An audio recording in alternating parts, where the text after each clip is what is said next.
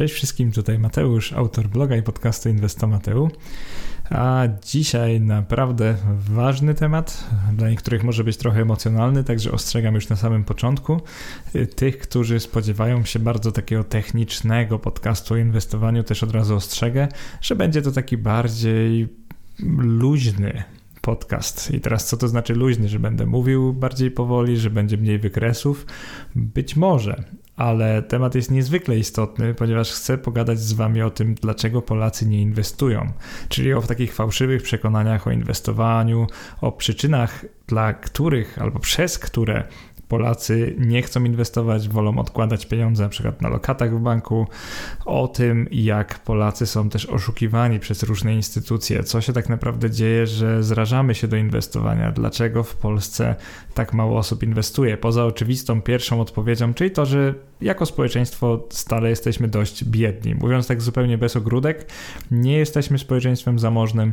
Y, na pewno to nie jest tak, że połowa społeczeństwa mogłaby u nas inwestować, bo prawda jest taka, że po prostu nie mieliby czym i oczywiście mogliby odłożyć tu i tam, e, nie wiem, 50 albo 100 zł miesięcznie, ale większość osób podchodzi do inwestowania tak, że takimi kwotami w ogóle nie warto obracać, co też oczywiście według mnie jest takim fałszywym przekonaniem, ale większość osób może tego po prostu nie wiedzieć, a nie każdy ma taki poziom wiedzy o inwestowaniu lub edukacji jak ja czy słuchacze tego podcastu. Myślę, że większość słuchaczy tego podcastu, tak żeby na początek podzielić się komplementem dla Was. Właśnie co zauważyłem, tak trochę prywaty, y, między nami, jak już mówię do Was, y, to zauważyłem, że posiadacie naprawdę niesamowitą wiedzę finansową. Osoby, które tu przychodzą, zazwyczaj już mają odrobioną pracę domową, jeżeli chodzi o kredyty, już się nadmiernie zadłużają, często już spłaciły swoje kredyty i teraz już macie tak zwane czyste nadwyżki, którymi możecie inwestować. Więc to są osoby świadome finansowo, to są osoby, które rozumieją, że nawet jeżeli nie osiągną osiągną tej przyspieszonej finansowej niezależności, czyli FIRE, a po prostu dzięki inwestowaniu po latach będą miały dużo więcej takiego luzu, czegoś takiego, że takiej świadomości, że mogą stracić pracę i nic się nie stanie, że ukochana osoba może stracić pracę i nic się nie stanie i po prostu takiego komfortu i bezpieczeństwa finansowego, bo tak naprawdę o co chodzi w tym financial independence całym? Chodzi właśnie o to, żeby mieć finansowy luz, żeby nie musieć każdego dnia martwić się tym, czy stracimy pracę. Tak naprawdę tak bym zdefiniował całe FI, czyli ten ważniejszy człon całego FIRE. Ale wracając do nas jako do narodu, powiem Wam szczerze, że Jestem i tak zdziwiony, że moją stronę odwiedza tyle osób, bo już od wielu miesięcy to jest tak około 40-50 tysięcy ludzi miesięcznie. To jest naprawdę dużo, dużo więcej niż się kiedykolwiek spodziewałem. Kanał YouTube oczywiście jest dużo mniejszy na razie, ale też każdy filmik to jest przynajmniej parę tysięcy wyświetleń, to i tak jest nieźle. Podcast tak samo, każdy podcast to jest kilka tysięcy odsłuchań, więc jakby tak to wszystko zebrać i założyć, że tylko niektóre osoby są ze mną w tych wszystkich mediach, to i tak można założyć, że moje treści docierają docierają do przynajmniej kilkudziesięciu tysięcy ludzi. To jest grupa spora, tak zupełnie szczerze mówiąc. Nigdy bym nie pomyślał, jak zakładałem ten kanał, też ten blog, o tym, że kiedykolwiek w ogóle finansami, inwestowaniem w Polsce zainteresuje się tyle osób i to brzmi trochę komicznie, bo możecie pomyśleć, hej Mateusz, przecież to jest oczywiste, że w Polsce, prawie 40-milionowym kraju, finansami interesuje się więcej niż 50 tysięcy osób. Ale już zaraz zobaczycie, że to wcale nie jest takie oczywiste.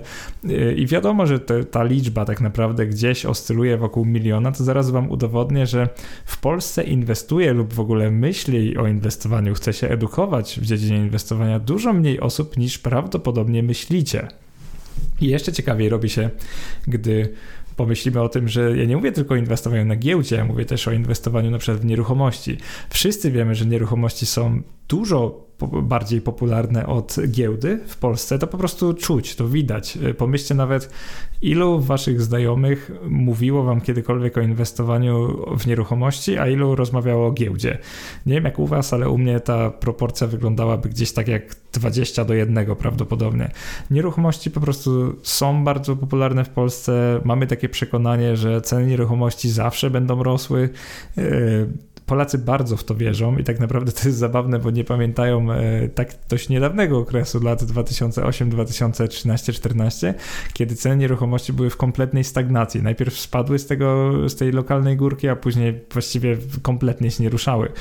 Co też pokazuje, że no nie do końca tak jest, że ceny nieruchomości zawsze rosną. Może, może w długim terminie tak, to jest właśnie ten efekt inflacji, że pieniądz po prostu traci wartość, ale zobaczcie, że podobnie jest z akcjami. One w długim terminie też rosną.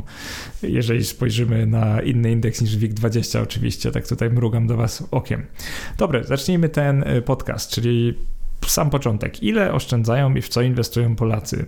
No to jak myślicie, ile w dzisiejszych czasach, czyli gdzieś pod koniec roku 2022 oszczędzają Polacy? Czy w ogóle mają czym inwestować? E, z poprzedniego wpisu, który napisałem około 3 lat temu, wynika, że przeciętny Polak odkłada jakieś 4% swoich miesięcznych dochodów, czyli w tamtym okresie to było jakieś 200-250 zł miesięcznie. Od tego czasu trochę się zmieniło ponieważ w tym ciężkim covidowym czasie Polak oszczędzał nawet 500 zł miesięcznie, ponieważ po prostu bał się o przyszłość, więc oszczędzanie wtedy dla przeciętnego Kowalskiego miało większy sens niż zwykle. Natomiast coś się znowu zmieniło, mimo że to przeciętnie wynagrodzenie mocno skoczyło, ponieważ już teraz wynosi prawie 6800 zł brutto, czyli prawie 5000 zł netto przy obecnym poziomie podatków, to przeciętny Polak według danych publikowanych przez Eurostat oszczędza obecnie około 3% swojego miesięcznego dochodu i to jest jakieś 150 zł. To jest naprawdę, naprawdę niewiele. I właśnie ciekawe jest to, że podczas pandemii COVID, tej takiej aktywnej, jakby lockdowny i tak dalej, przeciętny Polak potrafił uskładać nawet 500 zł miesięcznie, gdzieś na bok odłożyć, to teraz znowu wróciliśmy do starych nawyków, kiedy przeciętna osoba praktycznie nie inwestuje. To jest, y, bo po prostu nie ma czym, bo nie odkłada pieniędzy. Więc jeżeli słuchasz tego podcastu, jeżeli znajdujesz się w grupie, która w ogóle myśli o inwestowaniu i jest tym zainteresowana, to naprawdę należysz do zdecydowanej mniejszości naszego społeczeństwa. Oczywiście w takim bardzo pozytywnym sensie, więc mówię to bardziej, żeby Ciebie pochwalić, niż żeby oczywiście krytykować tamte osoby, bo nie o to chodzi. Moją misją też jest to, żeby jak najbardziej inwestowanie się popularyzowało, bo po prostu wydaje mi się, że ludzie będą wtedy szczęśliwsi i nasz kraj będzie lepszy. Już nie mówiąc o tym, że inwestując dajemy środki, oczywiście jeżeli to robimy w IPO, czyli tym, tej pierwszej emisji akcji, dajemy środki firmom, więc dzięki temu, że inwestujemy, firmy mają finansowanie i mogą istnieć i mogą się nowe firmy pojawiać, więc jakby uważam giełdę papierów wartościowych w ogóle za bardzo takie szlachetne źródło finansowania firm, a jak przy okazji można na tym zarobić, to jest w ogóle świetnie, bo o to też chodzi, żeby ludzie mieli co robić z pieniędzmi i długoterminowo zarabiać na tym, że lokują gdzieś swoje środki zamiast ich wydawać. W co Polacy inwestują swoje pieniądze?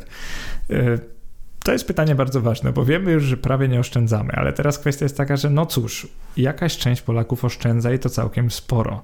Więc w co lokujemy swoje środki? Tu się robi naprawdę ciekawie, ponieważ e, to pytanie w ogóle jest bardzo szerokie. Co to właściwie znaczy, w co inwestujemy swoje pieniądze? Według większości ludzi w Polsce prawdopodobnie nawet lokata bankowa jest formą inwestowania.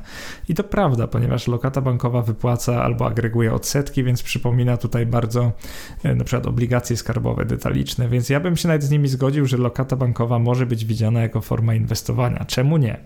Więc jak przeczytamy pierwszy lepszy raport e, PFR, zatytułowany Comiesięczne zestawienie informacji o oszczędnościach Polaków. Taki raport właśnie jest wydawany co miesiąc, ale akurat mierzy się to trochę rzadziej, mam wrażenie, że co pół roku albo co roku.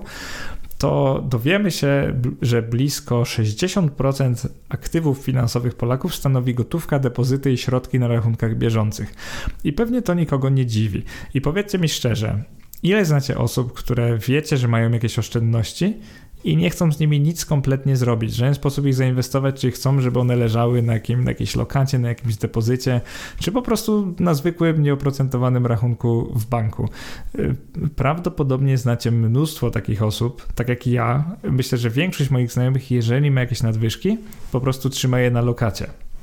To jest tym bardziej zabawne, że większość moich znajomych wie, że prowadzę blog o finansach. Oni wiedzą, że mogę im trochę podpowiedzieć, wysłać kilka linków. Jakby mogę im ułatwić proces inwestowania, ponieważ mają do mnie tak zwany bezpośredni kontakt, znają mnie jako człowieka już od lat, to i tak nie korzystają z tego i trzymają środki na nieoprocentowanych rachunkach albo na lokatach typu 4% czy 5% rocznie brutto, gdy inflacja wynosi kilkanaście procent. Taka jest prawda o ludziach i prawdopodobnie jeżeli sprawdzicie to w gronie swoich znajomych, dowiecie się mniej więcej tego samego co ja, że większość osób kompletnie stroni od wszelkich form inwestowania pieniędzy. Tak jak powiedziałem, 60% Polaków. I teraz przechodzimy do tej części typowo inwestycyjnej. Tu znajdziemy 5,3% środków w funduszach inwestycyjnych i to są głównie TFI, czyli to są drogie fundusze inwestycyjne, te, które mają lepszy marketing i te, które w Polsce są oczywiście bardzo popularne od lat.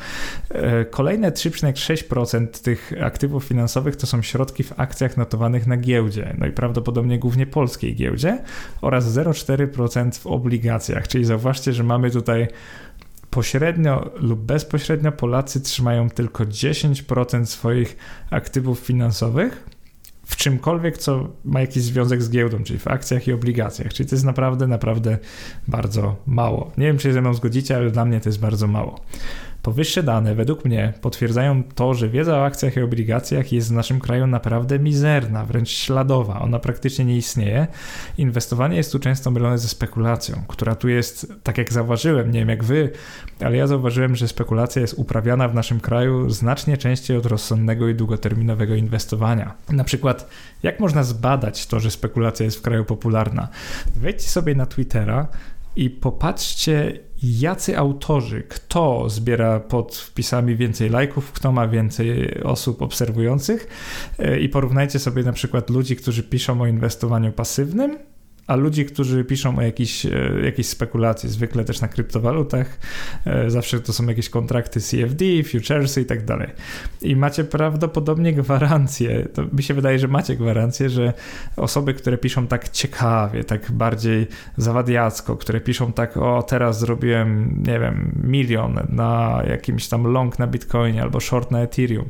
Takie osoby będą miały znacznie więcej obserwujących niż tacy nudziarze, którzy piszą o długoterminowym, rozsądnym inwestowaniu w jakieś tam indeksy giełdowe, w jakieś tam tanie fundusze ETF i tak dalej. I to też świadczy o tym, że w tej grupie 10%, właściwie tu mówimy o środkach, więc w grupie osób, które ulokowały środki w TFI w akcje albo w obligacje, wydaje mi się, że i tak większość z tych osób spekuluje, porusza się po omacku, nie rozumie na przykład funduszy, w które inwestują, albo nie rozumie spółek, w które inwestują. Tak samo na giełdzie mam wrażenie, że oni nie robią tego w jakiś, e, jakby to powiedzieć, sparametryzowany sposób, tak po inżyniersku, czyli oni nie mają kryteriów doboru spółek typu, że na przykład jak wypłaca taką i taką dywidendę od tylu i tylu lat, ma takie i takie zyski i nie jest na przykład e, mocno zadłużona. Nawet takich prostych kryteriów mam wrażenie, że Polacy zwyczajnie nie używają. I większość z nich po prostu kupuje jakąś spółkę, bo napisano o niej w internecie, albo doradca w banku, czy doradca inwestycyjny polecił i tak dalej, i tak dalej. Czyli obraz Polski jest taki, że 60% osób nie inwestuje w ogóle. Jak ma środki, albo raczej 60% środków leży sobie na lokatach i depozytach, 10% środków ma coś wspólnego z giełdą, albo raczej z akcjami i obligacjami, ale wydaje mi się, że nawet jeżeli te 10% środków ma coś wspólnego z giełdą, to w sposób taki dość chaotyczny i mało ustrukturyzowany, co oczywiście nie jest może powiedziałbym godne potępienia, co na pewno nie jest to godne pochwały. Zacznijmy teraz przejdźmy do inwestowania w mieszkania, bo to jest temat, y, którym się interesuje naprawdę wielka, przynajmniej mi się zawsze wydawało, że wielka liczba y, osób. I według danych Eurostat za 2021 rok tylko 3,3% mieszkańców Polski mieszka w wynajmowanym na warunkach rynkowych mieszkaniu. Co to oznacza w ogóle wynajmowany na warunkach rynkowych? To oznacza, że po prostu wynajmują po cenie rynkowej od kogoś, od innej, zwykle prywatnej osoby, bo rejtów u nas za bardzo nie ma. I teraz tłumacząc to na polski, taki prostszy język, oznacza to mniej więcej tyle, że spośród około 38 milionów Polaków jakieś 1,1 czwarta miliona, czyli 1,25 miliona wynajmuje mieszkanie. Biorąc pod uwagę fakt, że średnie polskie gospodarstwo domowe to teraz 2,55 osoby, to wynajem długoterminowy dotyczy jakichś tylko, i tu będziecie może zdziwieni, 500 tysięcy mieszkań w Polsce. Czyli pół miliona mieszkań w Polsce jest tak jakby zasiedlane przez najemców długoterminowych. I czy to są oficjalne dane, czy nie, no to już inne, znaczy one są oficjalne, ale czy są poprawne, to inna kwestia. Ale zrobię tu małą modyfikację, żebyście mieli taką liczbę bardziej bliską jakiegoś tam ideału. Zakładamy, że mieszkania wynajmują raczej ludzie młodzi, którzy jeszcze nie mają dzieci, więc średnie gospodarstwo domowe wynajmujących może znacząco odbiegać od wielkości gospodarstwa domowego właścicieli domów i mieszkań. Więc załóżmy, że nie 500 tysięcy, a 600 tysięcy mieszkań w Polsce jest wynajmowanych długoterminowo. I brakuje nam w Polsce niestety statystyk na temat wynajmu krótkoterminowego, ale za, z, z pomocą przyjdą dane o PIT z wynajmu, który w 2019 roku złożyło, uwaga, 712 tysięcy naszych rodaków. I teraz zakładamy, że jeszcze dane z ankiet na stronie Oto Dom są miarodajne, no i wychodzi, że mniej niż 10% wynajmujących mieszkania ma więcej niż jedno mieszkanie na wynajem. Co sprawia, że możemy wysnuć pewne wnioski. Czy one będą poprawne, czy nie, to inna sprawa, ale spróbujmy je wysnuć, żeby chociaż mieć jakąś bazę dalszej dyskusji. W Polsce około 650 tysięcy mieszkań jest wynajmowane długoterminowo, a około 150 tysięcy jest mieszkań jest wynajmowane krótkoterminowo. Dlaczego taka liczba? Dlaczego 800 tysięcy łącznie? Dlatego, że gdzieś jest ta szara strefa. Ludzie, którzy nie liczą, nie rozliczają PIT z wynajmu, po prostu to robią bez płacenia podatków, więc podejrzewam, że tych mieszkań na wynajem tak naprawdę jest 800 tysięcy albo nawet więcej. Więc możemy też wysnuć kolejny wniosek, że około 720 tysięcy osób w Polsce posiada przynajmniej jedno mieszkanie na wynajem i około 50 tysięcy osób posiada w Polsce co najmniej dwa mieszkania na wynajem. Więc drogi słuchaczu, droga słuchaczko, jeżeli posiadasz przynajmniej dwa mieszkania na wynajem. I znowu nie obchodzi mnie, czy spłacasz kredyt na te mieszkania, czy finansowałeś, finansowałaś je z własnej kieszeni, jeżeli posiadasz dwa mieszkania na wynajem, to już jesteś w takiej bardzo elitarnej grupie, około 50 tysięcy osób w Polsce. W to trudno uwierzyć, ponieważ jak ja tak patrzę, nawet nie wiem, po znajomych albo e, gdzieś po dalszych znajomych czy znajomych moich rodziców, no to wydaje mi się, że sporo osób dość ma jedno mieszkanie na wynajem, a dwa mieszkania na wynajem to też takie osoby się zdarzają. Dwa i więcej oczywiście.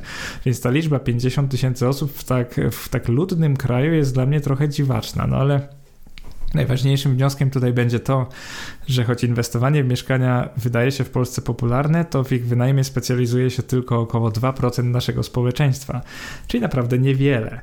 I jak wliczymy to, tą, tę szarą strefę, to myślę, że maksymalnie 2,5% naszego społeczeństwa zajmuje się kupowaniem mieszkań na wynajem, czyli takim długoterminowym wynajmem posiadanego przez nich mieszkania. Więc wniosek jest prosty, jeżeli posiadasz przynajmniej jedno mieszkanie na wynajem, to jesteś e, w takim top 2,5% społeczeństwa, jeżeli chodzi o mieszkania.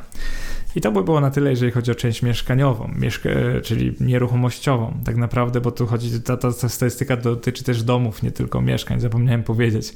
Teraz tak, konta maklerskie. Ilu Polaków posiada konto maklerskie? I pamiętajcie o tym, że samo posiadanie konta nie oznacza, że się inwestuje na giełdzie, bo to są też konta nieaktywne, są to konta puste, ale pamiętajmy, że dzięki temu, że KDPW, czyli Krajowy Depozyt Papierów Wartościowych, publikuje dane o tym, ile jest rachunków maklerskich z tak jakby z połączeniem do polskiej giełdy, możemy dzięki temu wysnuć jakieś tam wnioski, jeżeli chodzi o popularność inwestowania w Polsce. I może jakieś tam nie jest najpiękniejszym słowem, którego mógłbym użyć do opisu tego, ile osób posiada konto maklerskie, ale zaraz zrozumiecie, dlaczego tak nieco prześmiewczo to powiedziałem. To tak, jeżeli chodzi o statystykę posiadaczy kont maklerskich, to łącznie w tej chwili jest ich w Polsce około 1,5 miliona. I teraz ogromna ich część może być nieaktywna, a nawet pusta i nigdy nie zasilana środkami, co sprawia, że dość trudno będzie nam wysnuć rozsądne wnioski o liczbie inwestorów giełdowych w Polsce. I pamiętajcie też, że przecież każda osoba może mieć konto maklerskie tak naprawdę w nieskończonej liczbie domów maklerskich więc i tak nie będziemy mogli z tego wysnuć żadnych takich miarodajnych wniosków. No ale dobra, mamy półtora miliona e, kont maklerskich. Teraz ciekawostka jest taka, że najwięcej w tej chwili to jest biuro maklerskie M-Banku, ponad 400 tysięcy rachunków, później BMPKO, na drugim miejscu około 200 tysięcy rachunków, następnie ING Bank Śląski, biuro maklerskie, właściwie ING. Ludzie mnie już korygowali, że to jest polski, więc się mówi ING, więc przepraszam. ING Bank Śląski, biuro maklerskie to jest 171, około tysięcy rachunków. Dalej mamy BM PKO BP, to jest 145 tysięcy. Santander, trochę mniej i dochodzimy dopiero do DM Boś, około 100 tysięcy i XTB też około 100 tysięcy, trochę ponad. Ale to pokazuje taki top 10, y, może to było niecałe 10, ale y, top domy maklerskie, jeżeli chodzi o liczbę rachunków. Ale mniejsza o to, bo ten wpis, ten podcast nie jest o tyle o liczbie rachunków na instytucje, to jest tylko jako ciekawostka dla Was. Natomiast y, jakie wnioski możemy spróbować wysnuć? No to skoro mamy półtora miliona rachunków, to prawdopodobnie nie więcej niż 900 tysięcy jest aktywne. To jest taki wniosek zupełnie znikąd, ale nawet moglibyśmy połowę założyć, to załóżmy 900 tysięcy. No i teraz 900 tysięcy aktywnych rachunków to prawdopodobnie jakieś 750 tysięcy inwestorów, no bo zakładamy średnio 1,2 rachunku na osobę. I tu powiem żartobliwie, że pewnie większość słuchaczy mojego podcastu posiada rachunek na przykład w Bossa, żeby mieć IKX, w XTB, żeby tanio inwestować poza tymi kontami i może jeszcze u jakiegoś zagranicznego brokera, więc w ogóle ciężko jest tutaj e, jakoś rozsądnie wysnuć wnioski, bo może się okazać, że średni inwestor ma trzy konta maklerskie, a nie 1,2 i wtedy by nas było o wiele mniej. Ale załóżmy optymistycznie, że mamy 750, 750 tysięcy inwestorów, którzy inwestują, mają dostęp do GPW. I teraz do tej liczby dodajemy jakieś 10 tysięcy osób, które prowadzą rachunki maklerskie, czyli brokerskie zagraniczne, wyłącznie za granicą, to jest ważne, i uzyskamy liczbę jakieś, jakieś tam 760 tysięcy inwestorów giełdowych w Polsce, około. I jeżeli będziemy opierać się na czymś takim, to jest w dużej mierze zgadywanka, jak zresztą słyszycie, no to wygląda na to, że z giełdą papierów wartościowych cokolwiek wspólnego ma nie więcej niż 1,5% obywateli naszego kraju. Naprawdę niewiele. I przypomnę, że z mieszkaniami na razie udało nam się wysnuć taki wniosek, że to było 2,5% e, obywateli Polski, że inwestuje, że posiada przynajmniej jedno mieszkanie na wynajem, to zauważcie, że z giełdą jest jeszcze mniej 1,5% obywateli. Bardzo, ale to bardzo mało. Nawet jak to złożymy i powiemy, że ci, którzy inwestują w mieszkania, nie inwestują na giełdzie, czyli nie ma części wspólnej, to i tak mamy tylko 4% Polaków, czyli bardzo niewiele. Dodajmy do tego jeszcze fundusze inwestycyjne, czyli te prowadzone przez TFI. Mm, tu będzie też dość ciężko, no bo z jednej strony mamy liczby, czyli statystyki NBP dotyczące polskich funduszy inwestycyjnych i na przykład w, długi, w drugim kwartale 2022 roku zarządzały one aktywami netto wynoszącymi 273 miliardy złotych. Wydaje się dużo, prawda? I teraz ciężko na tej podstawie oszacować liczbę klientów TFI, no to użyjmy danych o IKE lub IGZE. I według tych danych z innego podcastu właśnie, który nazywał się Ile osób ma IKE lub IGZE, gdzie je prowadzimy i ile na nich zgromadziliśmy. Jeżeli jesteście ciekawi, to koniecznie przesłuchajcie tego podcastu. Na kontach IKE i IGZE prowadzonych w TFI jest średnio 12 tysięcy złotych. Więc jak zakładamy takie środki na każdego klienta, no to skończymy z liczbą prawie no, ponad 2 milionów klientów tych instytucji. I teraz wydaje mi się, że ta liczba może być nieosiągalna i wydaje mi się, że średnie aktywa może są wyższe niż te 12 tysięcy, ale załóżmy nawet, że 2 miliony Polaków posiada jakieś konto, które umożliwia im kupowanie jednostek funduszy prowadzonych przez TFI, czyli tych aktywnych w większości funduszy, które są dostępne w Polsce. I teraz czas na najciekawszą część podcastu, jak już mamy to wszystko zgromadzone, czyli próbę odpowiedzi na pytanie, ilu Polaków inwestuje w cokolwiek, zakładając, że mieszkania na wynajem, giełda oraz fundusze TFI, więc pośrednio też giełda, to trzy główne sposoby na inwestowanie pieniędzy. I teraz Przeproszę tych, którzy są fanami inwestowania w kryptowaluty, bo kompletnie tego nie ma w tej statystyce. Przeproszę tych, którzy za inwestowanie mieliby też lokaty, bo lokat nie będzie w tej statystyce. Chodzi mi jednak o jakieś instrumenty bardziej ryzykowne, a jakby nie było to akcje czy mieszkania, czy też jednostki funduszy inwestycyjnych są bardziej ryzykowne, są bardziej zmienne w swojej naturze niż na przykład lokaty w bankach. No tak to już działa. Więc jeżeli założymy, że fundusze prowadzone przez TFI, konta maklerskie oraz nieruchomości na wynajem to trzy główne sposoby na inwestowanie pieniędzy w Polsce i to, że grupy się wzajemnie wykluczają, co oczywiście jest niemożliwe, no bo zauważcie, że na pewno nawet wśród słuchaczy tego podcastu wydaje mi się, że jest mnóstwo osób, które posiada na przykład przynajmniej jedno mieszkanie na wynajem i jakieś aktywa giełdowe. Więc wydaje mi się, że to jest bzdura, ale załóżmy, że te osoby e, wzajemnie, te grupy się wzajemnie wykluczają, czyli się inwestuje albo na giełdzie, albo przez TFI, albo w nieruchomości na wynajem to i tak w Polsce swoje pieniądze inwestuje maksymalnie 10% całej populacji. I obserwację tę potwierdza raport ASAI Index 2021, który nazywa się Wskaźnik Gotowości Inwestycyjnych Polaków. Jeżeli jesteście ciekawi, według niego tylko 56% Polaków ma jakiekolwiek oszczędności, a jedynie 17% tej grupy, czyli niespełna 10% całej populacji, robi z nimi coś bardziej skomplikowanego niż trzymanie na lokatach i rachunkach bieżących. Czyli wygląda na to, że nasze wnioski się zgadzają i w Polsce inwestuje co dziesiąta osoba, bym powiedział najwyżej co dziesiąta osoba, ma zainwestowane na giełdzie w TFI lub w mieszkania jakiekolwiek środki. I przypomnę jeszcze raz, składa się na to 2,5% Polaków, które posiada mieszkanie lub mieszkania na wynajem. Oczywiście to mogą być też domy, to mogą być lokale użytkowe. Ja tak skrótowo mówię mieszkania, chodzi o nieruchomości. Składa się na to około 1,5% Polaków, które posiada konto maklerskie i załóżmy, że aktywnie w coś inwestuje, głównie w polskie akcje, znając życie. Oraz składa się na to około 6% Polaków, które ulokowało swoje środki w funduszach inwestycyjnych od TFI, czyli pośrednio też na giełdzie polskiej, zagranicznych, różnych różnych giełdach, po prostu o wyższych kosztach rocznych niż jakby robili to przez tanie ETF-y albo bezpośrednio samemu przez swoje konta maklerskie. I teraz tak, powyższe nie obejmuje inwestorów kryptowaluty, inwestujących w firmy bezpośrednio, czyli rozwijających własne firmy, a nie w akcje innych firm. Nie obejmuje to inwestujących w ziemię, nie ma tu też przedmiotów kolekcjonerskich, przykład inwestorów w sztukę ani w metale szlachetne. Więc oczywiście jest to niepełny obraz inwestowania w Polsce. Tylko pamiętajcie, że jak już założyłem, że te grupy się wykluczają, jest tu 10% populacji, to równie dobrze możemy założyć, że te grupy się pokrywają w 20%, zginie nam tutaj e, kilka procent procent i te procent możemy doliczyć, że może inwestują w kryptowaluty, własne firmy, ziemię, lokale użytkowe, sztukę, metale szlachetne i tak dalej. Więc wydaje mi się, że to 10% Polaków łącznie inwestuje w cokolwiek, to i tak jest dość dobry obrazek. Zresztą pomyślcie sobie wśród waszych znajomych, nie wiem w jakich kręgach się obracacie, ale wśród waszych, waszych znajomych, ile osób, ale tak rzetelnie się zastanówcie, ile osób albo ile procent znajomych zajmuje się jakimkolwiek inwestowaniem. To właśnie mogą być mieszkania, sztuka, jakieś samochody stare, może być giełda, tak żeby trochę uprościć. nawet weźmy obligacje skarbowe jako formę inwestowania. Wydaje mi się, że jak, jak to będzie co dziesiąta osoba, to będzie dobrze. Jak to będzie co piąta osoba, to będzie naprawdę wspaniale. I bardzo ważne jest to, że sporo osób może inwestować w te wszystkie formy, więc te 3,8 miliona Polaków, czyli 10% populacji Polski, to i tak może być za dużo. Ta liczba może być zawyżona. I zanim jeszcze przejdziemy do rozdziału tego podcastu, w którym zastanowimy się wspólnie nad tym, dlaczego Polacy nie inwestują, porównajmy też obywateli naszego kraju do obywateli krajów bardziej rozwiniętych w kwestii inwestowania. Więc jak w kwestii inwestowania wypadamy na tle Zachodu? Pewnie się domyślacie, zwłaszcza jak weźmiemy hegemona światowego USA i weźmiemy takiego lidera Europy, jeżeli chodzi o w ogóle zarabianie pieniędzy, oszczędzanie, a i też inwestowanie.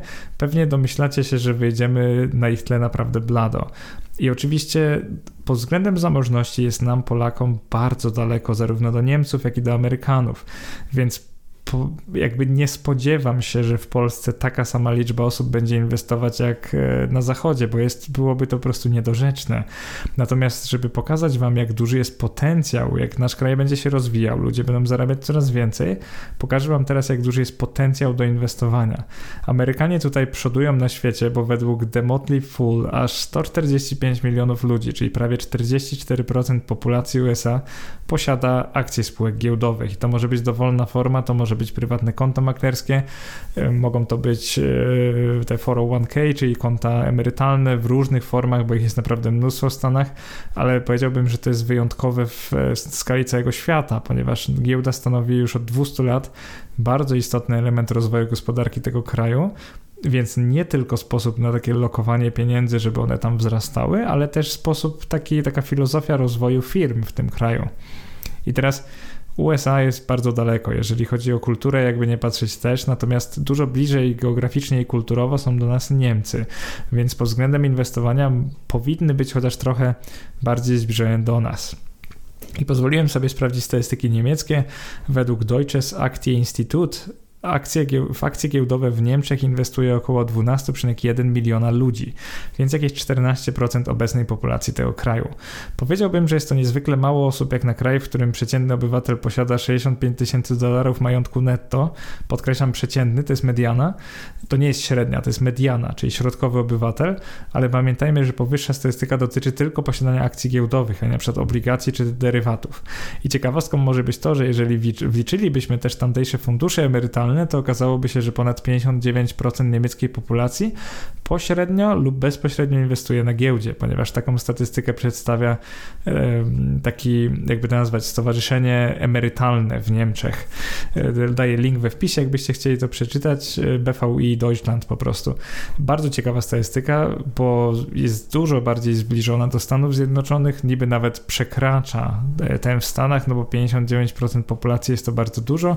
W Stanach podejrzewam, że jakbyśmy przejrzeli wszystkie produkty, też się okaże, że ponad te 44% inwestuje w akcje spółek giełdowych, ale już to, te, to jest taka dygresja. I pamiętajcie, że w Stanach mówiłem tylko o akcjach, a tu mówię o akcjach, obligacjach i tak naprawdę jakichkolwiek formach inwestowania. W fundusze inwestycyjne, a zauważcie, że zwłaszcza Niemcy z tym swoim, jakby to powiedzieć, bezpieczeństwo przede wszystkim, bo jednak Niemcy mają takie podejście, myślę, że wielu z nich inwestuje głównie w obligacje, czyli też fundusze obligacyjne. I najważniejsze pytanie, to, które postawiliśmy sobie w tytule tego podcastu. Dlaczego Polacy nie inwestują? I to jest miękka część wpisu. I tutaj nie będę się już dzielił z Wami danymi, a to będą raczej moje obserwacje, przemyślenia, jakieś takie jakby to powiedziało pokolenie Biliasów, rozkminki, które miewam, jak obserwuję naszych rodaków, jeżeli chodzi o inwestowanie. Teraz jak Polacy tłumaczą nieinwestowanie pieniędzy? I teraz skąd to wiem? Bo wiem na przykład, że sporo moich znajomych mogłoby inwestować, ale tego nie robi, bo przecież wiem mniej więcej ile zarabiają, wiem mniej więcej ile potrzebują na życie, więc jestem pewien, że odkładają jakieś środki, ale mają kupę wymówek, jeżeli chodzi o inwestowanie. Do najpopularniejszych z nich należą poniższe trzy moim zdaniem. Po pierwsze, mam za mało pieniędzy, by inwestować. To jest bardzo częste, co słyszymy i oczywiście jakby tym osobom powiedzieć, że w tych czasach można tanio i rozsądnie inwestować nawet 100 zł jednorazowo, to by się pewnie zdziwiły, no ale może jakby nie mówmy im tego, bo już w innych podcastach e, mówiłem im to wielokrotnie, więc nie muszę kolejny raz. Druga wymówka to jest to, że inwestowanie jest skomplikowane, wymaga czasu i wiedzy eksperckiej. To jest po części prawdziwe, ponieważ inwestowanie takie klasyczne w akcje wybranych spółek naprawdę jest skomplikowane, naprawdę wymaga dużo czasu i naprawdę moim zdaniem wymaga wiedzy eksperckiej. Nie każda osoba taka z ulicy, nie każdy szary zjadacz chleba może inwestować albo może i powinien inwestować. Więc tu się po części zgadzam, natomiast te osoby zapominają o tym, że istnieją proste sposoby inwestowania pasywnego, że naprawdę czasy się zmieniły, można już tanio i prosto inwestować i nie trzeba mieć żadnej wiedzy eksperckiej żeby to robić. Wystarczy posiedzieć kilka godzin na blogu właśnie w rodzaju mojego, czy na innych e, podobnych blogach, poczytać trochę informacji, zainteresować się tym dosłownie kilka, kilkanaście godzin i już można zacząć inwestować, ewentualnie później się podszkolić jeszcze, doszkolić. Trzecia wymówka. Inwestować mogą tylko profesjonaliści, a inni będą tylko tracić. To jest też zabawne, no bo Zobaczcie, że wielu profesjonalistów też traci pieniądze na giełdzie. Oczywiście może nie w długim terminie, ale tak mają lata stratne, więc to nie jest tak, że profesjonaliści mają jakieś jakąś magiczną odporność na straty i oni zawsze zyskują, a lejcy nigdy nie mogą zarobić, bo jest coś takiego jak szczęście nowicjusza i czasami naprawdę osoby, które kompletnie się nie znają na giełdzie, potrafią na niej zarobić bardzo, ale to bardzo dużo pieniędzy. I ci, którzy nad Wisłą inwestują, uważają siebie jednak za prawdziwych ekspertów i do inwestowania rzadko kiedy podchodzą z pokorą. To jest też obserwacja, bo wejdźcie sobie na grupy na Facebooku, wejdźcie sobie na właśnie Twittera, tę, tę część inwestycyjną i zobaczcie, że wiele osób w naszym kraju naprawdę uważa się za takich prawdziwych ekspertów inwestycyjnych naprawdę brakuje im pokory i to widać na każdym kroku. I jak rozpoznać taką osobę? Jakie sformułowania musi głosić ta osoba, wygłaszać, żeby być takim w cudzysłowie specem od inwestowania, a tak naprawdę osobą, która może się na tym za bardzo nie znać.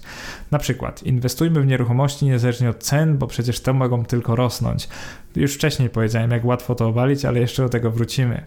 Drugie sformułowanie. Giełda jest dla spekulantów, więc inwestuje tylko w nieruchomości. To jest bardzo popularne. To jest tak, jakby na giełdzie nie było na przykład spółek dywidendowych, które płacą jakiś procent wartości w tej chwili giełdowej i oczywiście jakiś procent swojego zysku osiąganego co roku płacą w dywidendach akcjonariuszom. Tak samo jak mieszkania, które się kupuje na wynajem, płaciłyby nam czynsz najmu.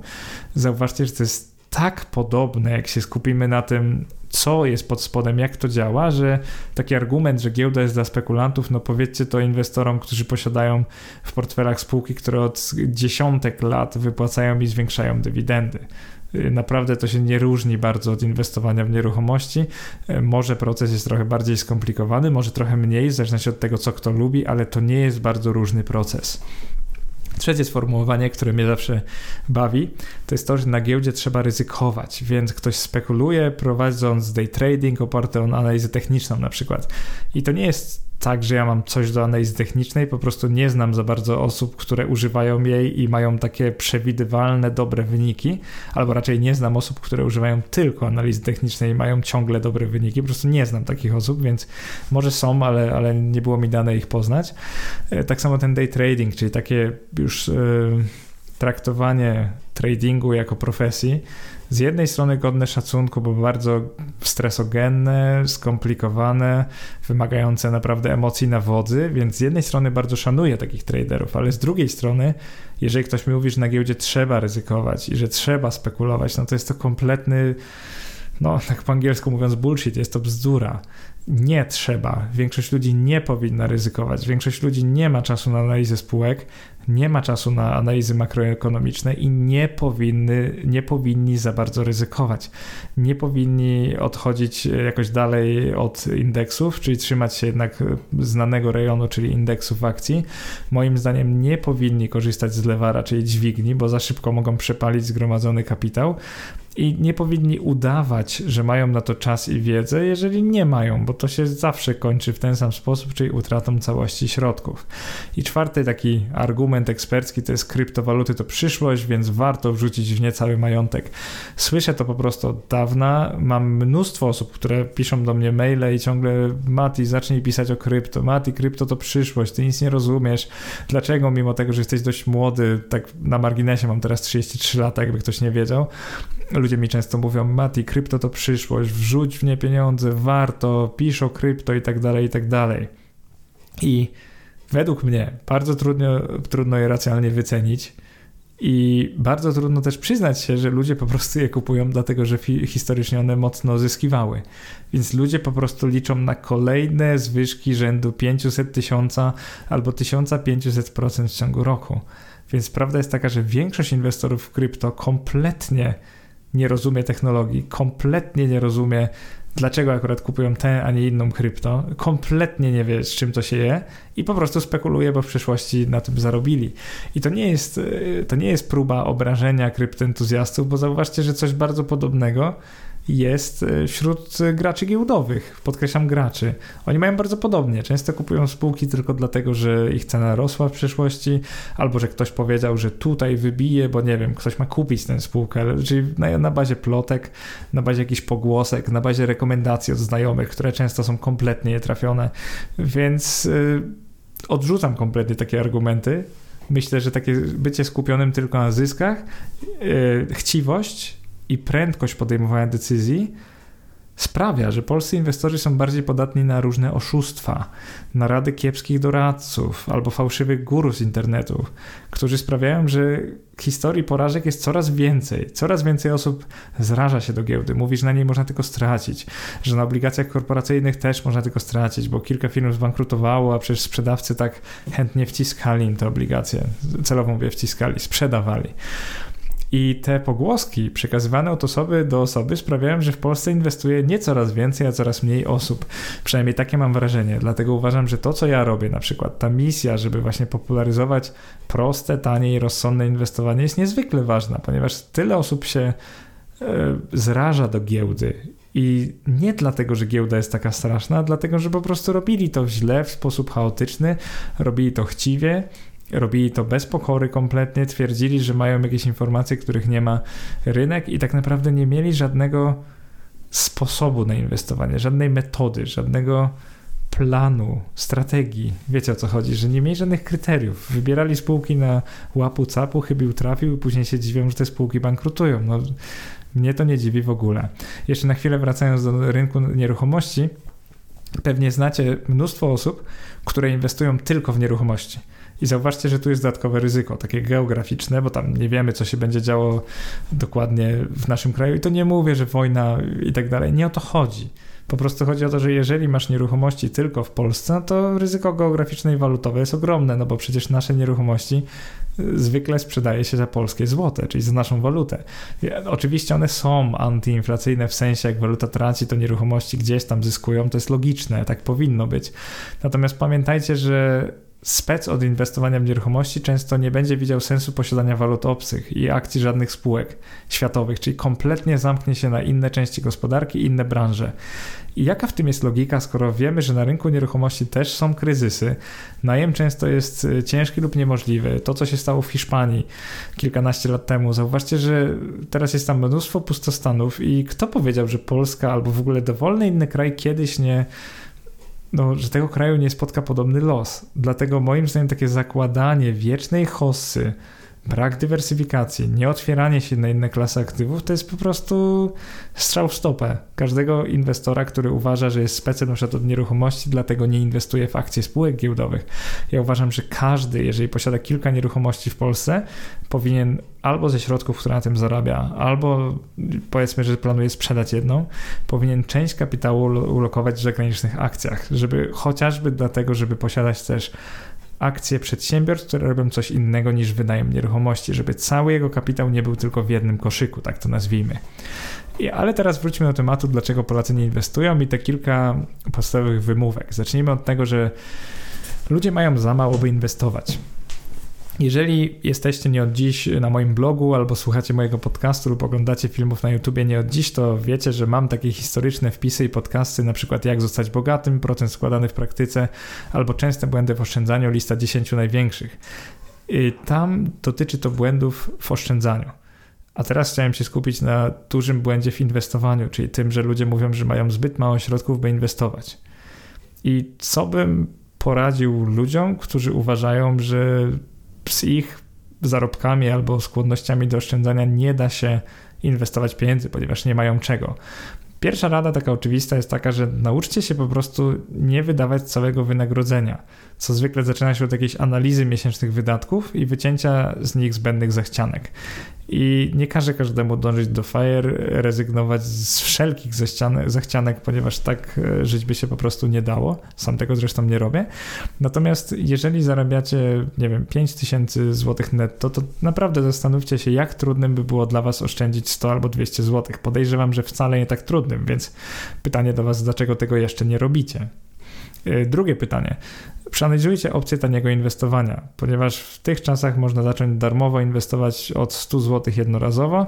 Przydatną lekturą lub e, podcastem, jeżeli wolicie posłuchać, będzie podcast Jak inwestować 100 zł miesięcznie, inwestowanie małych kwot, z zastrzeżeniem, że od tamtego czasu sporo się zmieniło i już można też w XTB inwestować. Nie od 500 zł, a od właśnie e, kwot rzędu 100 zł miesięcznie, więc jakby teraz jeszcze do e, robot doradców, do InPZU doszło też XTB, czyli można też inwestować w tanie fundusze ETF od takich niskich kwot, jeżeli oczywiście znajdziecie ETF-a, który kosztuje na tyle mało, żeby dało się go jednorazowo za tyle kupić. Więc jeżeli sądzisz dalej, że inwestowanie kwotami rzędu 100 zł miesięcznie nie ma sensu, to pamiętaj, że z czasem twoje zarobki prawdopodobnie wzrosną i dzięki temu nawykowi będziesz mógł, mogła oszczędzić co i zainwestować coraz więcej miesięcznie.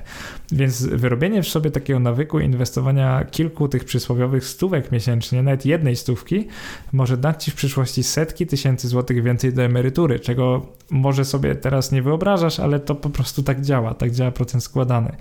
Do emerytury, na wymarzoną podróż, albo może zapewnić Ci możliwość zakończenia pracy na etacie na wiele lat przed ustawową emeryturą, tak zwane FIRE, czyli to, do czego ja dążę. Niezależnie od motywacji, moim zdaniem inwestować po prostu warto, bo nawet jeżeli nie zapewni ci to gigantycznego bogactwa, to na pewno zdejmie z Twoich barków przynajmniej trochę stresu i sprawi, że przyszłość nie będzie już taka niepewna i przerażająca. Przynajmniej ja tak mam.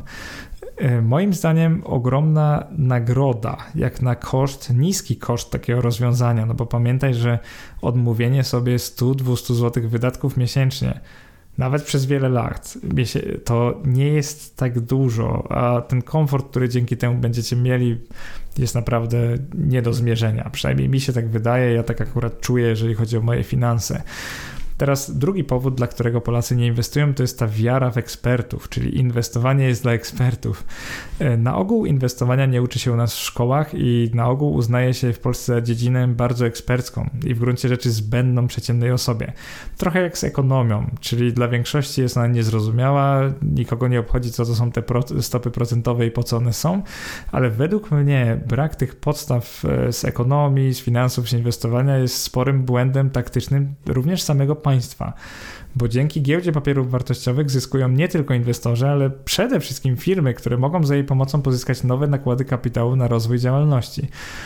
A co jest bardziej sensowne od tego, żeby móc bezpośrednio od inwestorów pozyskiwać pieniądze na rozwój i jeszcze później oferując inwestorom stopy zwrotu? No przecież to jest naprawdę totalny win-win i tak właśnie powinny działać państwa, tak powinno działać finansowanie spółek. Właśnie państwo gdzieś stoi sobie obok i po prostu powinno umożliwić e, taki transfer kapitału. Jest on naprawdę świetny i właśnie również, może głównie nawet dzięki niemu USA rozwinęły się tak bardzo, jak się rozwinęły przez te ostatnie 200 lat.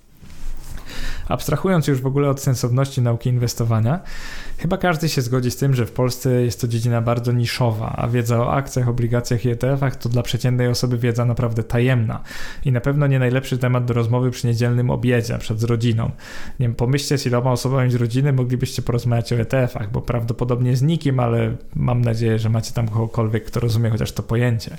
I właśnie z tego powodu, że w Polsce inwestowanie jest tak mało popularne i jakby niesie się za nim ta otoczka wiedzy eksperckiej, to oddajemy pieniądze w zarządzanie tak zwanym funduszom inwestycyjnym, które w Polsce pobierają obecnie 2 lub 3% rocznie za zarządzanie, mimo że na rynku są produkty nawet 50-krotnie tańsze. I zarządzając funduszami mają jakieś 80% szansy na przegraną z indeksem giełdowym w okresie 10 lat lub więcej, o czym zresztą świadczą raporty y, z piwa. W Polsce jest to jakby trochę lepiej, że mają mniejszą szansę na przegraną z indeksem giełdowym, bo nasz indeks giełdowy jest tak dziwnie budowany, ale to inna kwestia.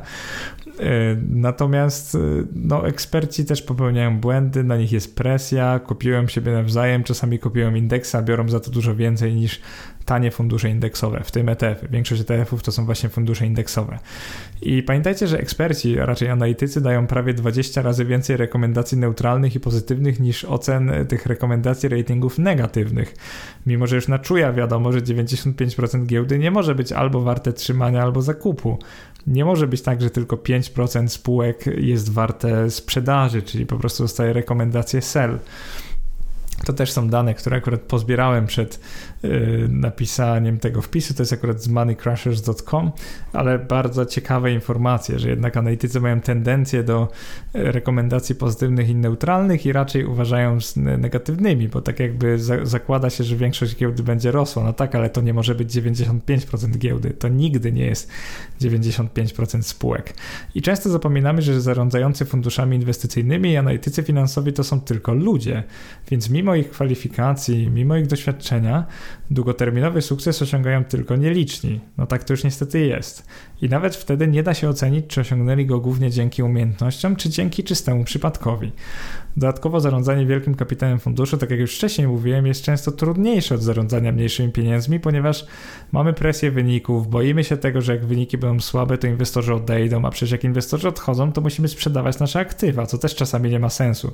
Zwłaszcza w jakiejś depresji po przecenie sprzedajemy aktywa, powodując jeszcze większą depresję na giełdzie. Więc inwestor indywidualny ma taką ukrytą przewagę nad zarządzającym funduszu w postaci większego pola do manewru i otwartości również na bardzo małe spółki, jeżeli oczywiście chce w nie inwestować. Kolejny powód, dla którego nie inwestujemy, to jest to, że ufamy ekspertom. Często mówimy, przecież eksperci nie kłamią, przecież eksperci nie mogą kłamać. No i taka podstawowa sytuacja z banku. Gdy sprzedawca w banku chce sprzedać najnowszy produkt, to często przedstawia nam się jako doradca klienta albo ekspert do spraw produktów inwestycyjnych, co naturalnie budzi nasze zaufanie. Nie wiem jak wy, ale no, taka osoba wydaje się godna zaufania, tak mi się wydaje. Często ta otoczka autorytetu przydzielana jest jednak osobie, która w kwestiach inwestowania jest laikiem, nie zna się na tym tak naprawdę i prywatnie wcale nie, nie interesuje się inwestowaniem na giełdzie. Więc w danym momencie chce po prostu wyrobić swoje normy sprzedażowe i tak brzydko powiem, wcisnąć nam produkt, który przełożeni chcą, żeby sprzedawała. Efektem tego jest to, że bardzo często ponadprzeciętnie drogie fundusze inwestycyjne są sprzedawane osobom, które kompletnie nie rozumieją tego, w co one inwestują, jak drogie są i w długim terminie zjadają nawet 40 lub 50% wartości kapitału inwestora. Czyli jeżeli ktoś będzie trzymał taki fundusz przez 20 lat i nawet jeżeli będzie sobie on radził tak samo jak indeks, to taka osoba zarobi na przykład 40% mniej niż e, kolega lub koleżanka, którym chciało się nauczyć obsługi konta maklerskiego i kupować dużo tańsze ETF-y. I właśnie tutaj widzę, dostrzegam największy problem z miejscami bardzo zepsutą polską branżą towarzystw funduszy inwestycyjnych, które bardzo często agresywnie sprzedają swoje produkty osobom z zerową wiedzą finansową.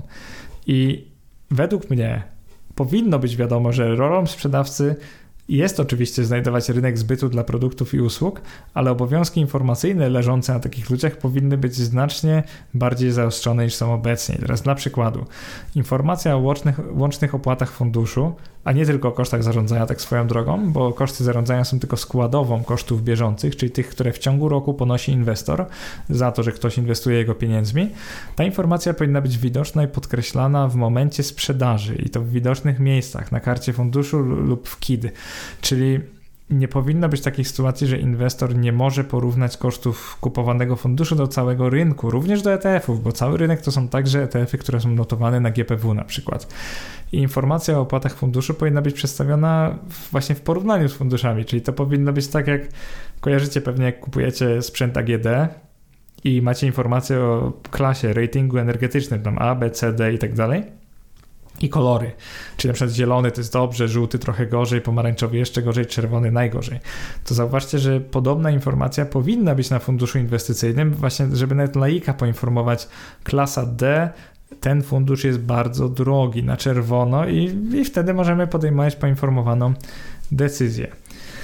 Teraz kolejny argument, dla którego nie inwestujemy, to jest lepiej polegać na wiedzy lepszych od nas. I teraz, czy lepsi od nas to są blogerzy i podcasterzy inwestycyjni, czy, czy lepsi od nas to są e, profesjonaliści w bankach, e, w domach maklerskich, czy lepsi od nas to są nasi znajomi, którzy po prostu w tym siedzą od lat, że tak powiem, to Weźmy taką przykładową osobę, przykładowego inwestora. Powiedzmy, że jest już gotów, by inwestować samodzielnie, czyli ma jakąś podstawową wiedzę, odrobił pracę domową, nauczył się trochę o analizie spółek, o doborze odpowiednich ETF-ów do portfela, umie kupować na giełdzie. I taka osoba chce zainwestować swoje pierwsze pieniądze, ale w głowie przeważają myśli w stylu: A co jeśli stracę swoje pieniądze? A czy ja na pewno rozumiem to, w co inwestuję? I to są bardzo normalne myśli, które powinny towarzyszyć wszystkim inwestorom, nie tylko początkującym. To są bardzo ludzkie myśli, emocje, ale moim zdaniem niebezpieczne jest to, co one mogą zrobić z naszymi głowami, ponieważ jeżeli tak myślimy za bardzo, to jest duża szansa, że uciekniemy się w końcu do kopiowania ruchów śledzenia, czy nawet wykupywania dostępu do portfeli znanych osób, guru, idoli świata inwestowania, zapominając, że tamci może i podpowiedzą nam, w co inwestować, ale przecież nigdy nie wezmą odpowiedzialności za nasz wynik inwestycyjny. No bo jak mają to zrobić?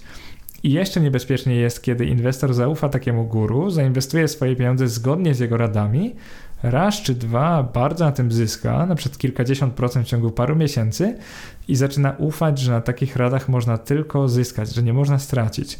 I wyobraźcie sobie, że dobra pasa zostaje przełamana, porady guru kończą się niemałą stratą, na przykład 70% na całym kapitale. Czy inwestor będzie umieć, będzie umiał wziąć ciężar swojej decyzji na siebie? Myślę, że nie. Myślę, że w dużej mierze będzie obwiniał tego guru, mimo że to były jego pieniądze, bo ludziom dużo łatwiej przypisuje się porażki innym ludziom, a sukcesy sobie niż odwrotnie.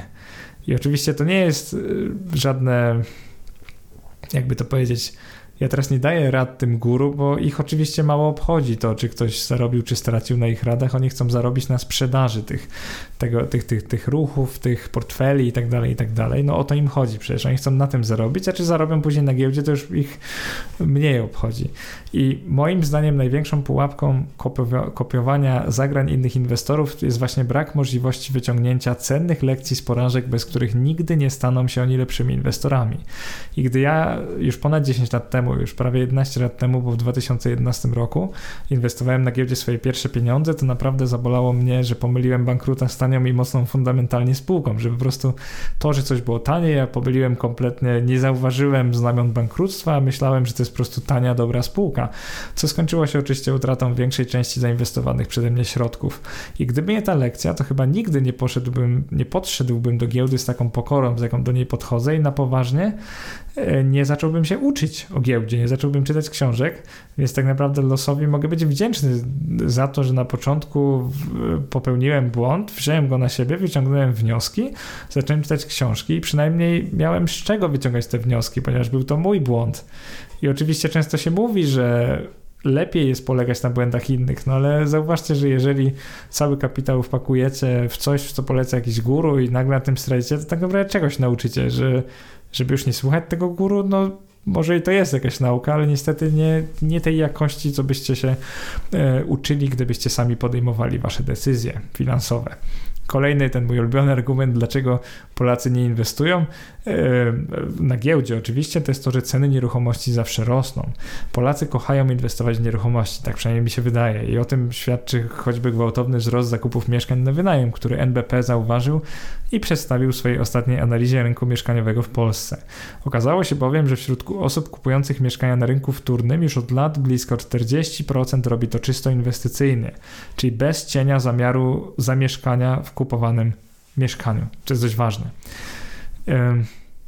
Inny argument jest dość miękki i zabawny, ale jestem ciekaw, czy ktoś z Was, któryś lub któraś ze słuchaczek, ze, któryś ze słuchaczy nie słyszał nigdy przy rodzinnym obiedzie prognoz wujka lub cioci o tym, że rynek mieszkaniowy czeka świetlana przyszłość. Prawda jest jednak taka, że mimo, że ostatnie lata były dla polskiego rynku mieszkań bardzo udane, to rynek nieruchomości, tak jak każdy inny rynek, miewa nawet całe lata lub dekady na minusie i takiej stagnacji. I tak naprawdę nie trzeba szukać daleko, bo tak jak przedstawiłem to w już dość dawnym podcaście i wpisie ceny mieszkań w 2021 roku, prognoza i perspektywy. Przedstawiłem tam dane NBP, które świadczą o tym, że ceny mieszkań w Gdańsku i Warszawie nawet historycznie spadały o 30% lub więcej w ciągu kilku lat. Więc samo to powoduje, że powinniśmy dopuszczać w głowach taki scenariusz. Ja nie mówię, że on się na pewno wydarzy, ale samo dopuszczenie tego w naszych głowach otwiera trochę nasz sposób myślenia. Otwieramy się na to, że kryzys na rynku mieszkaniowym może się zdarzyć tak samo jak kryzys na rynku akcji i to już trochę pomaga w byciu takim bardziej trzeźwym, rozważnym inwestorem.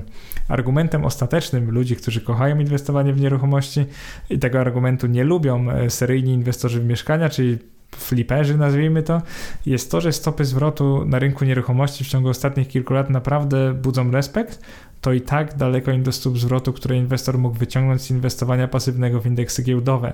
To jest taki zabawny argument, ale jak sobie przesiedzicie ostatnie 10 lat i po prostu zainwestujecie sobie wirtualnie 500 tysięcy złotych w mieszkanie w Polsce, oczywiście z dużym prawdopodobieństwem mielibyście teraz z tego ponad milion, z bardzo dużym prawdopodobieństwem, ale teraz zróbcie to samo i zainwestujcie w indeks globalnych spółek, na przykład MSCI ASWI i sami sobie policzcie, ile byście zarobili. Oczywiście wpływ e, zmian walutowych walutowych ma, jest bardzo duży, ponieważ ten indeks tam w większości to był dolar amerykański, jak wiadomo ostatnio mocno wzrósł wobec złotego, ale to jest nie tylko to. Po prostu ten organiczny wzrost indeksu, już w ogóle nie patrząc na wahania walutowe, jest po prostu bardziej imponujący od polskiego rynku e, nieruchomości, więc e, powiedzmy to sobie szczerze i oczywiście teraz często fliperzy powiedzą, no tak, ale ryzyko inne i tak dalej. Nie sądzę, że ryzyko jest inne, ponieważ inwestowanie w mieszkania też ma swoje ryzyka, to wie każdy, kto to robi świadomie, więc Trzeba być tutaj fair i zauważyć, że po prostu rynek akcji przynosił wyższe stopy zwrotu historycznie niż rynek nieruchomości. I żeby być fair, wspomnę jednak o tym, że rynek nieruchomości ma w kontekście inwestycyjnym jedną ogromną przewagę nad rynkiem kapitałowym, mianowicie możliwość sporego i taniego lewarowania się, czyli tej dźwigni kredytem hipotecznym. Kredyt maklerski, choć dostępny jest w niektórych instytucjach, zwykle jest znacznie droższy od kredytu hipotecznego, a jego kwota bardziej ograniczona od kredytu hipotecznego, więc banki słusznie zresztą widzą ten hipoteczny, czyli właśnie na mieszkania domy, jako lepiej zabezpieczony, więc i tańszy. Prawdziwą mądrość w inwestowaniu osiągnie ten, który otworzy się na obydwie formy inwestowania, czyli nie zamknie się ani na samą giełdę, ani na same nieruchomości, tylko jakoś tak zrównoważy to wszystko, żeby jego portfel nie był zbyt ryzykowny i żeby przynosił tak zwane cash flowy może i w złotym, i w walutach obcych, bo dlaczego by nie? Naprawdę warto być gotowym, jak to mówi Ray Dalio, na każdą pogodę, więc żeby być lepiej gotowym też na deszcz, na wiatr, na sztorm, myślę, że powinniśmy otworzyć się na różne formy inwestowania. Więc to, że ceny nieruchomości według wielu Polaków zawsze rosną, po pierwsze to jest bzdura, a po drugie to nie jest powód, żeby ignorować giełdę. Giełda jakby przez lata była zbyt potężnym wehikułem pomnażania kapitału, żeby ją po prostu zignorować. Także dlaczego moim zdaniem Polacy nie inwestują? Prawdopodobnie dlatego, że na każdym niemal kroku, jeżeli chodzi o marketing instytucji finansowych, szerzone są fałszywe przekonania o inwestowaniu. I gdy tylko zaświeci się danymi, czyli po prostu podać na przykład średnie zwroty z inwestycji w amerykański indeks akcji w okresie 100 lat, to nagle większość osób w ogóle nie chce rozmawiać i dokładać do tego nasze państwo, które na razie tak naprawdę robi bardzo mało, żeby w programie nauczania znalazł się przedmiot o nazwie finanse osobiste, a młodzi ludzie wkraczali w dorosłe życie z przynajmniej podstawową wiedzą o kredytach i dostępnych formach inwestycji, ponieważ bez tego tak naprawdę błądzimy, nie jesteśmy pewni w co można inwestować, widzimy tylko lokaty jako możliwość oszczędzania, no i dlatego później 60% środków Polaków leży sobie na lokatach i depozytach, co jest kompletnie, to jest nieoptymalne, chyba nie muszę tego mówić i te osoby skończyłyby dużo lepiej, jakby chociaż trochę zainwestowały w indeks akcji. I kończyć niestety to tak, że w Polsce mamy albo tłumy takich owieczek podążających za kilkoma guru, albo rzesze fanów tylko jednej formy inwestowania, czyli takich właśnie typowych kryptowaluciarzy, mieszkaniczników, mieszkaniowców, chciałem powiedzieć. E, tak jakby wymieszanie w swoim portfelu inwestycyjnym mieszkań z akcjami łamałoby jakieś reguły. I tak jak mówiłem wcześniej, zbyt wielka koncentracja na jednym kraju lub jednej walucie może się skończyć dla Was opłakanie zwykle się skończy niestety dla Was w sposób opłakany, o czym dowiedzieli się w przeszłości inwestorzy prawie z każdego kraju na świecie. Więc warto czerpać wiedzę z ich błędów, warto dywersyfikować swój portfel, warto otwierać się na różne klasy instrumentów finansowych, ale nigdy w pełni. Czyli nawet jeżeli nam się spodobają kryptowaluty, no to niekoniecznie lokowałbym tam 100% naszych oszczędności, to po prostu nie brzmi rozsądnie. I kończąc ten podcast już, przyznam, że naprawdę mam nadzieję, że rozwój polskiej branży inwestycyjnej nastąpi również oddolnie, czyli dzięki nam, inwestorom mm, my będziemy zyskiwać świadomość, będziemy mądrzejszymi klientami, przestaniemy płacić TFI te 2-3% w skali roku za kupowanie tanich funduszy ETF, e ponieważ często TFI właśnie to robią, że biorą od nas 2-3% naszych środków rocznie i kupują coś, co od nich bierze na przykład jedną dziesiątą e, procent rocznie, czyli dużo, dużo mniej. I z czasem marzy mi się również większa presja regulatora, na przykład KNF-u, na sprzedawcach w bankach, którzy od lat bezkarnie wciskają swoim klientom drogie i niedopasowane do ich profilu ryzyka produkty. I nie pomaga tutaj wcale ankieta MIFID, która niby pomaga w ocenie wiedzy inwestora, a tak naprawdę, że większość, inwestycji, większość instytucji ignoruje i można prosto pominąć to, że w ankiecie MIFID wyszło, że ktoś nie jest gotowy do inwestowania w daną klasę instrumentów. E, dlatego właśnie moim zdaniem inwestowanie w Polsce kojarzy się raczej z szarlatanerią, straceniem pieniędzy, a nie z zyskiwaniem pieniędzy, tak jak powinno się kojarzyć. Czyli inwestowanie powinno kojarzyć się pozytywnie, a nie negatywnie. No i szkoda, że się jeszcze nie kojarzy. I tym chciałbym zakończyć ten podcast. Mam nadzieję, że Was to zainteresowało, że się podobało. Był on taki bardziej miękki niż zwykle. Jeżeli się podobało, to oczywiście pamiętajcie o tym, że możecie polubić mój profil na Facebooku, obserwować mnie na Twitterze i subskrybować mój kanał na YouTubie i kliknąć w tak zwany dzwoneczek, żebyście widzieli powiadomienia, jak wrzucam coś nowego. Jeżeli Wam się podobało, też możecie dołączyć do newslettera. Piszę teraz tak średnio co 2-3 tygodnie, czasami nawet rzadziej. Staram się nie owijać bawełny, tylko same konkrety, jakieś tam nowe wydarzenia na rynkach, żeby Was to interesowało. Dziękuję bardzo za wysłuchanie tego podcastu do końca i widzimy się w następnym nagraniu. Cześć!